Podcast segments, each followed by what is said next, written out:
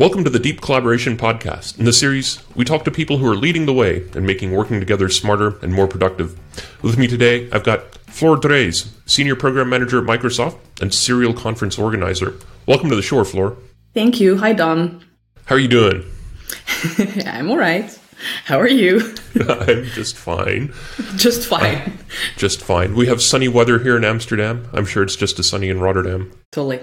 So tell us a little bit about what you do at Microsoft. What is what does being a senior program manager mean? Yeah, so I work in the developer relations uh, organization within uh, Microsoft.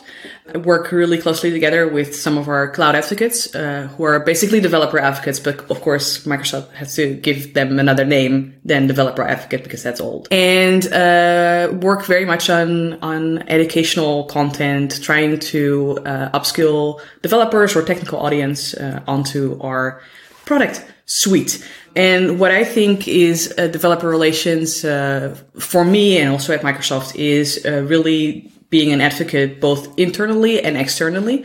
So I listen, uh, I try to listen very carefully to the community externally and to users um, in our support channels and figuring out uh, what are some of the trends or uh, gaps maybe in our product offering or in our documentation and our content um, and try and, and and you know rally people around filling those gaps and making sure that uh, we're we're offering all that we can um, and empowering developers or technical uh, folks uh, by doing so. I'm also pretty uh, involved with product launches and launch events, so making sure that those hit the right audience, that they, they get the right viewers, um, and also have the right follow up. And at a previous company, I've also helped uh, writing release notes uh, and focusing more on sort of the problems that were solved with a particular release, not necessarily exactly what has changed. Um, and so I'm trying to really be the bridge between people that use our products and services um, and uh, the product teams and documentation teams inside. Oh, very nice. And so you've helped organize a number of conferences over the years, including EuRuKo 2019 and, and Rotterdam and, and RosConf. How does this connect up to the to the work that you do at Microsoft? Um, so you mentioned two Ruby conferences, and they don't match up necessarily to the work I do at Microsoft because Ruby is not necessarily a first class citizen for Microsoft un- unless something goes wrong, which happened the other day probably heard about it. Uh, but uh, there's there's other conferences that definitely do fit into uh, uh sort of like have some overlap uh, with uh, Microsoft communities and, and Microsoft goals. So I also organize conferences like DevOps Days, and I've been involved with Serverless Days, and those are definitely topics that that have some sort of like some overlap with what Microsoft is interested in. And then still, uh, I was also totally allowed to uh, spend work hours on uh, on NoRuKo and on uh, RosConf. NoRuKo was also a, a, a, NoRuKo is like, oh, this year was pandemic, and so there is no EuRuKo. Lovely play of words, uh, but that also helps uh, helps uh, sort of figuring out how to move online and do so in a sort of profesh uh, manner and so yeah so there's there's a lot of conferences that have a bit of an overlap and i can bring maybe microsoft speakers or uh, i can uh, you know be be active in the booth or make sure that people you know like at least see microsoft show up uh, to these things and consistently show up to these things. Uh, but also really be in the conference itself and figure out what are things that people are asking questions about to speakers or what are like what are some of the topics that are apparently like really interesting for for participants and bring those insights back to the to the company. Uh, also secretly looking at what are the competitors uh, doing like uh, is is google rocking up to this thing? Uh, and if so like what are they what kind of experience are they offering? Um, and what do we see as the response to to them offering that experience and seeing what we can uh, you know what what we can distill from that. So that's uh, that's how I'm involved in, in conferences uh, from like uh, the perspective of, of you know working at Microsoft. But uh, I've always uh, organized a lot of tech conferences. I think that's that's how I went into like a whole the whole sort of developer relations profession. Uh, is that I just as a person really enjoy interacting with other people, learning from other people, um, and giving people that I think are really smart and have something to say a, a platform to do so. So that, those are like my driving forces for being involved in, in organizing a lot of conferences, whether or not they uh, they overlap with what my business objectives are. Right. Yeah, you, you, you, mentioned that the conferences are uh, an opportunity for, for interactivity, right? And I think many of the best conferences that I've been to are those that, that sort of facilitate interaction among the, the participants of the conference and aren't just like a, a vehicle for for, for a, a, lecture to an audience, right? What, what does it take to make a conference feel really interactive and provide that kind of value to the attendees? yes. So indeed, like you don't want to just listen to someone do a, you know, do a talk and have, I don't know how many slides that they go through. Um, but those can be the sort of spark for a conversation afterwards. So that usually already starts in the Q and A. So if you can have a Q and A, that, that, that always helps. Uh, but then there's always people, of course, that don't like raising their hands and actually like asking a speaker a question. Maybe they're a little bit, you know, they are a little bit starstruck in some cases if you have like a really big name on on stage. Um, so any way to facilitate that discussion later. So um, we've done like uh, while the next talk is on, the speaker moves to another room and you can approach the speaker there. So you're a little bit in a low lower lower key setting uh, to ask your question, um, but also have uh, maybe discussion round or have a talk be the sort of intro to a fishbowl dis- discussion so that everybody can uh, join on stage if they have something to say or have that be the start of a panel discussion and people will always take if there's a if there's a room to do so they will take the the the um, the things that they've just learned about or just heard about and take it to the hallway. That's the famous hallway track uh, that we we all know and love so much um, and have discussions there. So you will want to make sure that there's a room where people can just chat uh, and they don't have to be quiet because there's a talk going on at the same time. So if that can be sort of, separated rooms, that that's good. that's good. Another thing that really helps is having uh, a good moderator who collects some of those questions, but might also be some, just someone who intrinsically asks a lot of questions and have them sort of uh, anticipate uh, what kind of questions people might have and might not necessarily ask. So there's also just a lot of people that will not never will have questions but will never ask them. And if you can can anticipate them a little bit and you can read the room a little bit uh, you you can feel a lot of that uh, that stuff. And of course it Does helped that make sense? Yeah total sense. It helped that at uh, EuRuKo 2019 you confined us all to a ship. Yes and there was no way of getting off the ship. That's not well, true. there, there, was of course but it's isolated like in the in the, the very quiet end of, of Rotterdam. So there wasn't really any place. Well, there were places to go, but yeah, I mean that is something that you see in some of the larger conferences that are in the center of Amsterdam. Right, you lose people just because they will mm-hmm. they walk uh, out the door and and they're gone. um, and so uh, there's some, probably something to say for a little bit more remote places, but also just I think it was just a really interesting setting and a little a really interesting place. Um, and so people also really uh, sort of came for that experience, right, of being uh, being on a ship. Uh, like, how often have you been on a ship for a conference? Like, Not tell me, times. how often? uh, w- once. Once, just the once. just once. Um, not a habitual cruise taker myself, although that cruise didn't actually leave port, which no, which is it didn't, but it felt like it, didn't it? At times. At times. It did for me. So how how has all of this changed now in the in this post post COVID world, right? Where we, we can't just get on a ship and have a conference anymore. Like, how is this made? How, how is it? What challenges has this presented for you as a conference organizer? And like, how, how have you seen hmm. um, interesting ways to overcome these challenges and attempt to recreate some of these these features you just talked about? Yeah, uh, well, I mean, obviously a lot changed. I think a lot of people are sad for it, but I do think that virtual conferences offer a lot of opportunities as well. Yeah, you lose a lot of the, the things that you have in person and a hallway track is incredibly difficult to, to sort of translate to online, but it also presents a lot of new opportunities, I, I feel like. so I have loved in the last year or so the different experiments. Um, so I thought the Deserted Island DevOps conference in Animal Crossing, for instance, uh, was an hilarious experiment. I, I don't know how much content people t- took away from it, but I thought it was a, a really clever way to try and solve a problem for that audience. And I also think that we should not always take ourselves too seriously. So this was a good, uh, a good way to say like, well, we're all in this together. Like it totally I wanted to say something bad, but it's not great. and uh, but we're trying to make something, you know, some, something positive out of it. Um, and this is our way to do that. Um, and for DevOps Days Amsterdam, which is so, uh, I'm um, organizer for DevOps Days since uh, two years. And for this year, we're looking at some ways to um, sort of have that have have participants be more visible as well if they wish to to do so, and not have the last year, uh, I think from like judging by the situation we were all in, I think we'd done a, a good job in translating DevOps Days to uh, to online.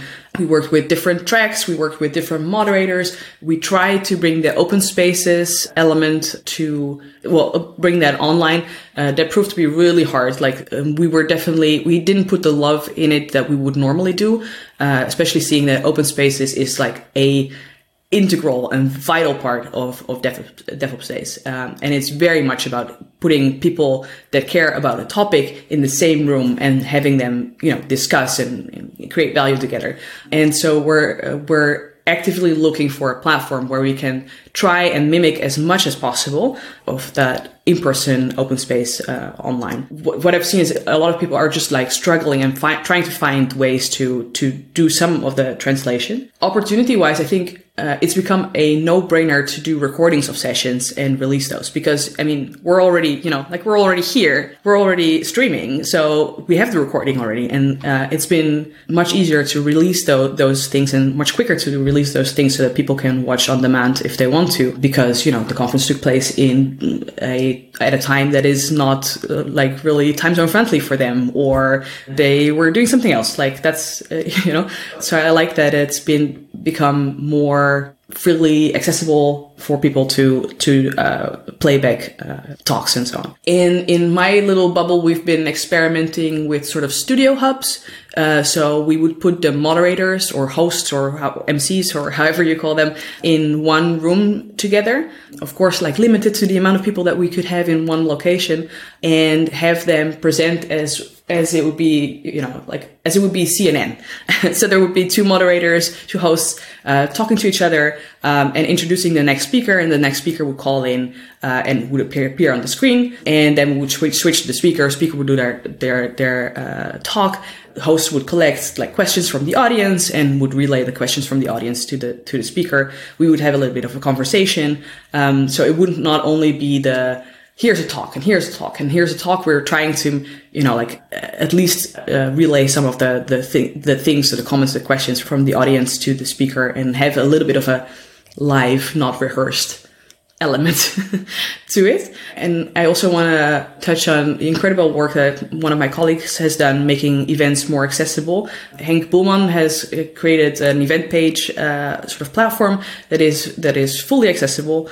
And also we have uh, added or we have used Azure Media Services to do captioning for for our events, for community events. So if we didn't have a lot of budget, because that still costs a little bit of money because it's a VM and everything, uh, but do captioning for those events. And whenever we could get uh, uh, a little bit of budget to add uh, live captioning or uh, sign language interpretation for these events, and also experimenting with, with you know, like uh, where in the screen should be the sign language interpreter, how big should that screen be, it is like very it's very intense work so they need to switch like every 15 minutes i believe.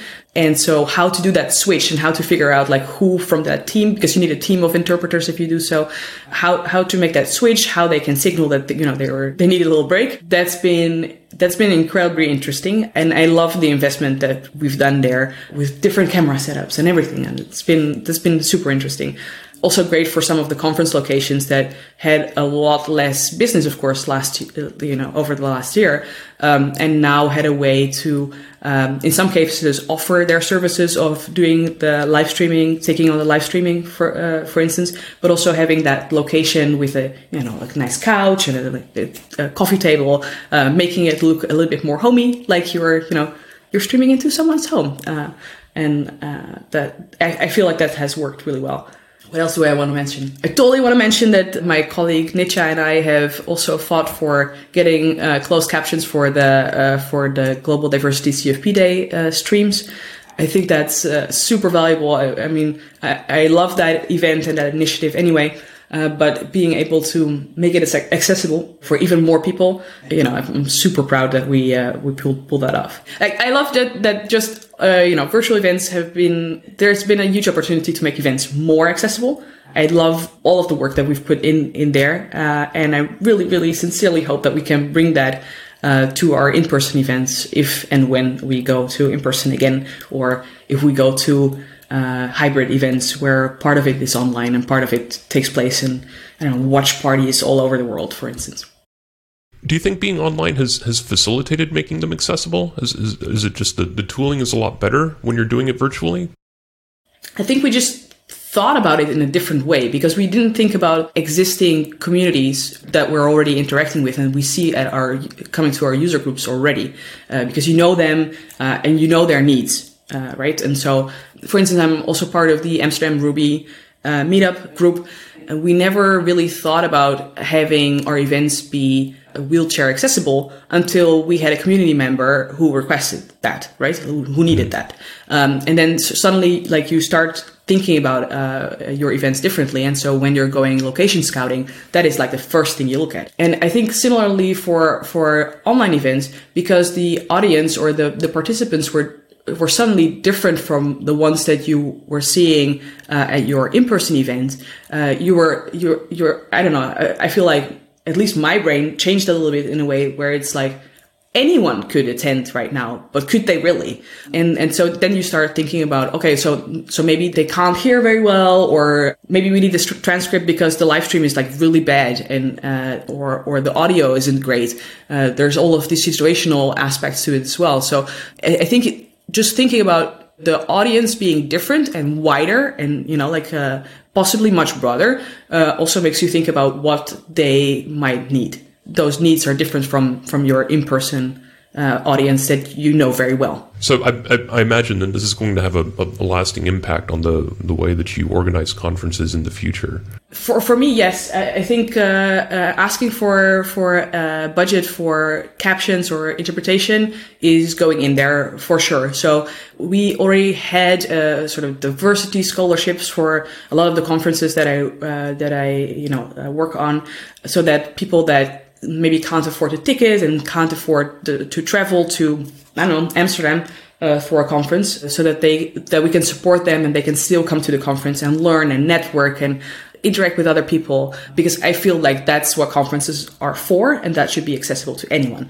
Um, so we already had the diversity scholarships, but that only takes care of a certain you know, like that takes care of people that can, you know, can still travel. If they're sported, they can still travel. But now I would love to uh, make it as, uh, make it so that also people that can't travel or, you know, for, for, for whatever reason can also access, uh, uh the conference and, and the content and the network that it brings, the people that it brings. And so that it's not only accessible to, to the people that you know happen to live in Amsterdam on a tech budget uh, because that's a really small set of uh, uh, the people that actually work on the technology that uh, you know drives our world every day. Uh, so it'd be be great if everybody could be could be involved uh, in some way or at least have access to the to the information. So that's definitely something that i that should be in my idea front and central to the conference because that's what a conference is about. Um, and so getting getting that funded by sponsorship or any other way uh, is is definitely something that i will take to uh, when we'll have in-person events again. I really hope that that experience is also up to par with the in-person experience uh, I think some conferences have done a live stream in the past, but it would only be like the stream. And there's no way for people that wa- that watch the sc- stream to also interact uh, or get their questions in or whatever. So I would love to uh, think about ways to make sure that uh, even if we go back to in-person events or, or when we go back to in-person events because people crave for it uh, so there's no avoiding it that we at least take a lot of those those lessons and uh, and make sure that the remote experience is uh, is not treated as an afterthought but is really like well thought through yeah, that's a great point. What other ways do you do you see conferences changing as we begin to return to the possibility of meeting again in person? I think there will be a lot of extra attention to safety because a lot of people will not feel great or entirely safe just yet. Uh, I'm hearing from a lot of um, uh, folks that they uh, uh intend to wear masks for the coming years whenever there's a large mass of people uh, i mean it will be incredibly awkward no? Like the first time that you you step into another big conference uh, and and big starting at i don't know like 300 people i already feel awkward here when you know like there's a there's a big group of people even if they're all wearing masks and they're outside i'm still like ooh.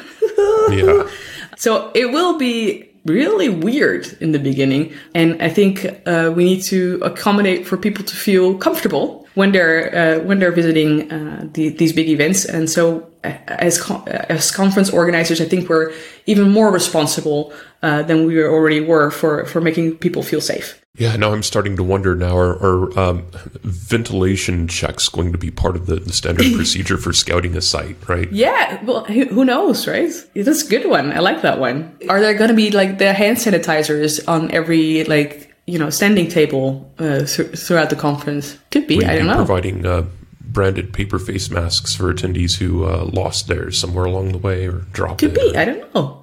I'm, I'm curious. I don't know. Like, how are we gonna are we gonna clean the microphone from you know from one speaker to another? I mean, I think we should do that anyway because it's kind of gross. No, if you think about it, like we were kind of gross. Yeah. yeah. Um, probably spitting all over this one.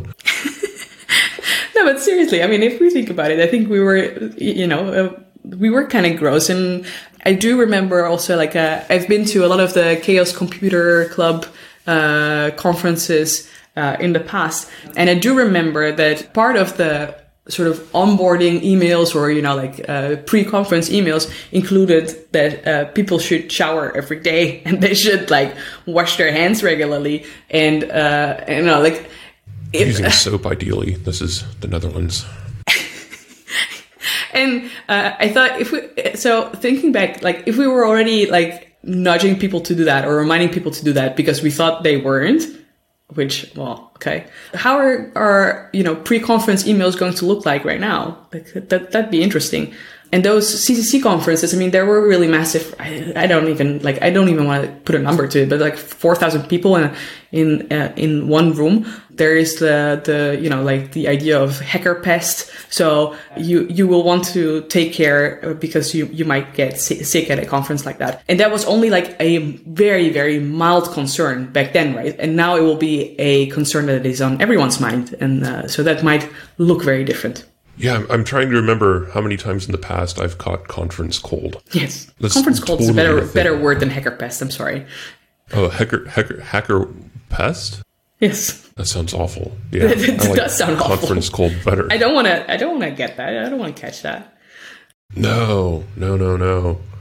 And the the open buffet is probably done for. Oh, anyway, also gross. Ugh. Yeah, that was all, already kind of a little weird. Well, Floor, uh, I appreciate your time. Thank you for joining us on the show. Um, thank you. And thank you for all of the, the kind insights that you've shared with us on um, um, organizing conferences and the way that things have changed and uh, your, your views on how things are going in the future. And to our listeners, thank you for, for listening to our podcast. Um, we're going to drop some links uh, to the things that Flora shared with us, uh, so be sure to check those out below.